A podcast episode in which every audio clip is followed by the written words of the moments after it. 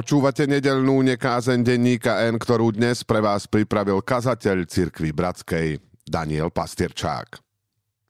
Na počiatku bolo slovo. To slovo bolo u Boha a to slovo bolo Boh. Ním povstalo všetko, čo jestvuje. V ňom bol život a ten život bol svetlom ľudí. Evangelium podľa Jána umiestnilo Vianoce do stredu ľudskej existencie – a vztiahlo ich k celému vesmíru. Zo slova je stvorený vesmír i človek v ňom. Tkanivo našej duše je vytvorené z textu DNA, no je vytvorené i zo slov kníh, ktoré sme čítali. Väčšina kníh, ktoré som čítal, vo mne nezanechali takmer žiadnu stopu. No sú knihy, ktoré sa do mňa zapísali navždy. Takým je i román Oscara Wilda Portrét Doriana Greya. Príbeh začína v ateliéri. Basil, uchvátený Dorienovou krásou, maľuje jeho portrét. Dorien sa tu zoznámi s lordom Henrym. Žite nádherný život, ktorý je vo vás, povie Henry Dorienovi. Nič si neodriekajte. Hľadajte vždy nové pôžitky, nebojte sa ničoho. Veď vaša mladosť potrvá tak krátko. Tie slová Dorienovi zmenia život. Pod ich vplyvom vysloví prianie, aby sa menil ten jeho portrét a on, aby si navždy uchoval krásu mladosti. To sa mu stane osudným. Jeho duša bude odteraz utváraná slovami, ktoré mu vštepuje Henry. Jediný spôsob, ako sa zbaviť pokušenia, je podľahnúť mu, poučuje ho. Najväčšou tragédiou chudobných je, že si nemôžu dovoliť nič, iba seba zaprenie. Krásne hriechy, ako i krásne veci, sú výsadou bohatých. Dorien sa naučí na zlo pozerať ako na prostriedok, ktorý môže uskutočniť svoj ideál krásy. Portrét, ktorý Basil namaľoval, si Dorien zavesí v izbe. Jedného dňa zbadá, že sa obraz zmenil. Zjavil sa na ňom výraz krutosti. Stalo sa tak v deň, keď spáchala samovraždu jeho milá. Dorien jej najprv vyznal lásku, potom ju ponížil a odvrhol. Henry ho utešuje. Niekto sa zavraždil z lásky k tebe. Škoda, že som nikdy nič podobné nezažil. Za každým, keď Dorien podľahne novému pokušeniu, obraz sa zmení. Obraz sa mu stane tým, čím je niekomu svetosť, inému svedomie a nám všetkým bázeň pred Bohom. Píše v knihe Oscar Wilde.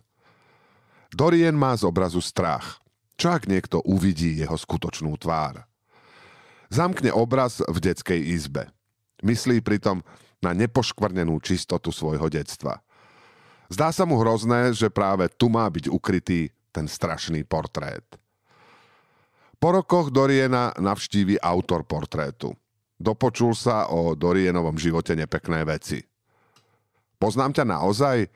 Pýta sa Basil Doriena. To by som musel uvidieť tvoju dušu. Chceš vidieť moju dušu? Poď, vyzve ho Dorien. Keď maliar v šere detskej izby uzrie zohavený portrét, zmocní sa ho hrôza. Modli sa, Dorien, vyzve ho. Odpúsť naše viny, zbav nás zlého, opakujme to spolu. Doriena sa pri pohľade na pokorného Bejzila zmocní strašná nenávisť.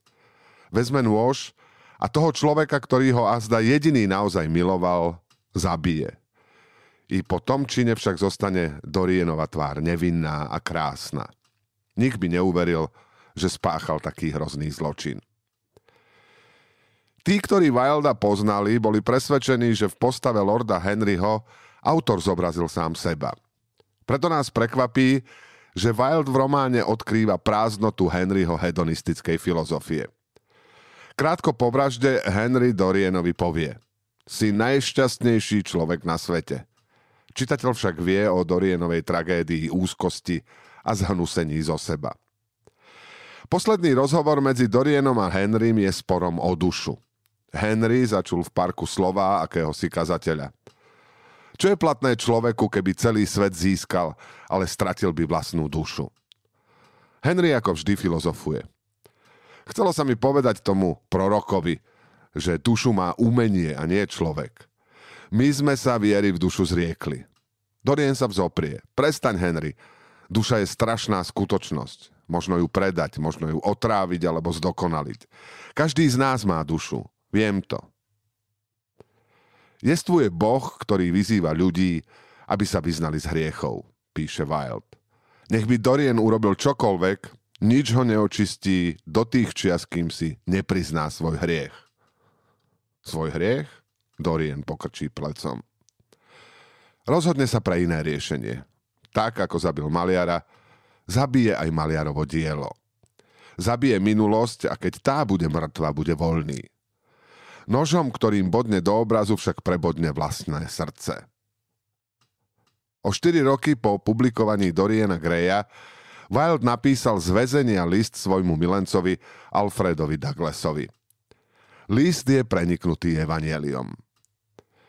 Ako ten jediný poklad na poli, na dne mojej prirodzenosti je skrytá poníženosť, napísal v ňom. Je to jediná vec, ktorá má v sebe prvky nového života. Môžem ju získať len tak, že dám na výmenu za ňu všetko, čo mám. Veľa myšlienok v tom liste venoval Kristovi. Jeden malý rolník z Galilei si predstavil, že na svoje plecia vezme bremeno celého ľudstva. A nie len to, on to aj uskutočnil, takže ktokoľvek sa dnes dostane do styku s jeho osobnosťou, aj keď nezohne koleno pred jeho kňazmi, predsa zbadá, že mu akýmsi záhadným spôsobom bola zotretá škvrna hriechov a ako výmena sa mu zjaví krása vlastnej bolesti. Ešte pred Dorienom Graham Wild napísal rozprávku Sebecký obor. Ako by v nej vopred rozprával svoj príbeh. Wild bol obrom, sám sa tak videl – Mal som génia, napísal Douglasovi. Slávne meno, vysoké sociálne postavenie, brilantnú myseľ, odvážny intelekt. Z umenia som vytváral filozofiu, z filozofie umenie.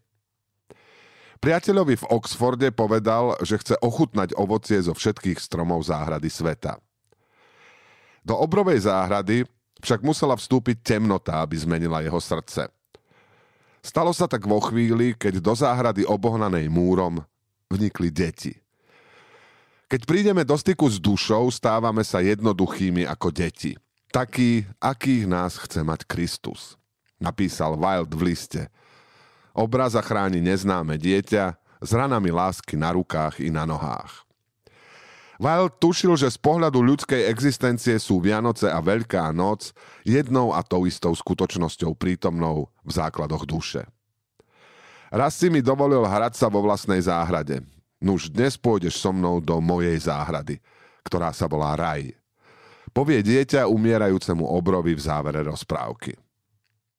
Boh je svetlo a nie je v ňom nejakej tmy, napísal apoštol Ján. Ak je Boh svetlo, prečo v sebe nachádzam tmu? Ja sám na to svetlo vrhám tmu. Moja skrytá tvár ako portrét Doriena Greja za závesom v zamknutej detskej izbe. Záves je treba odsunúť, aby do pýchy obrovej záhrady vstúpila pokora detí. V záhrade za zbúraným múrom to dieťa čaká nášho sebeckého obra, aby ho uviedlo do svojej vianočnej záhrady. Počúvali ste nedelnú nekázen denníka N, ktorú dnes pre vás pripravil kazateľ cirkvi Bratskej Daniel Pastierčák.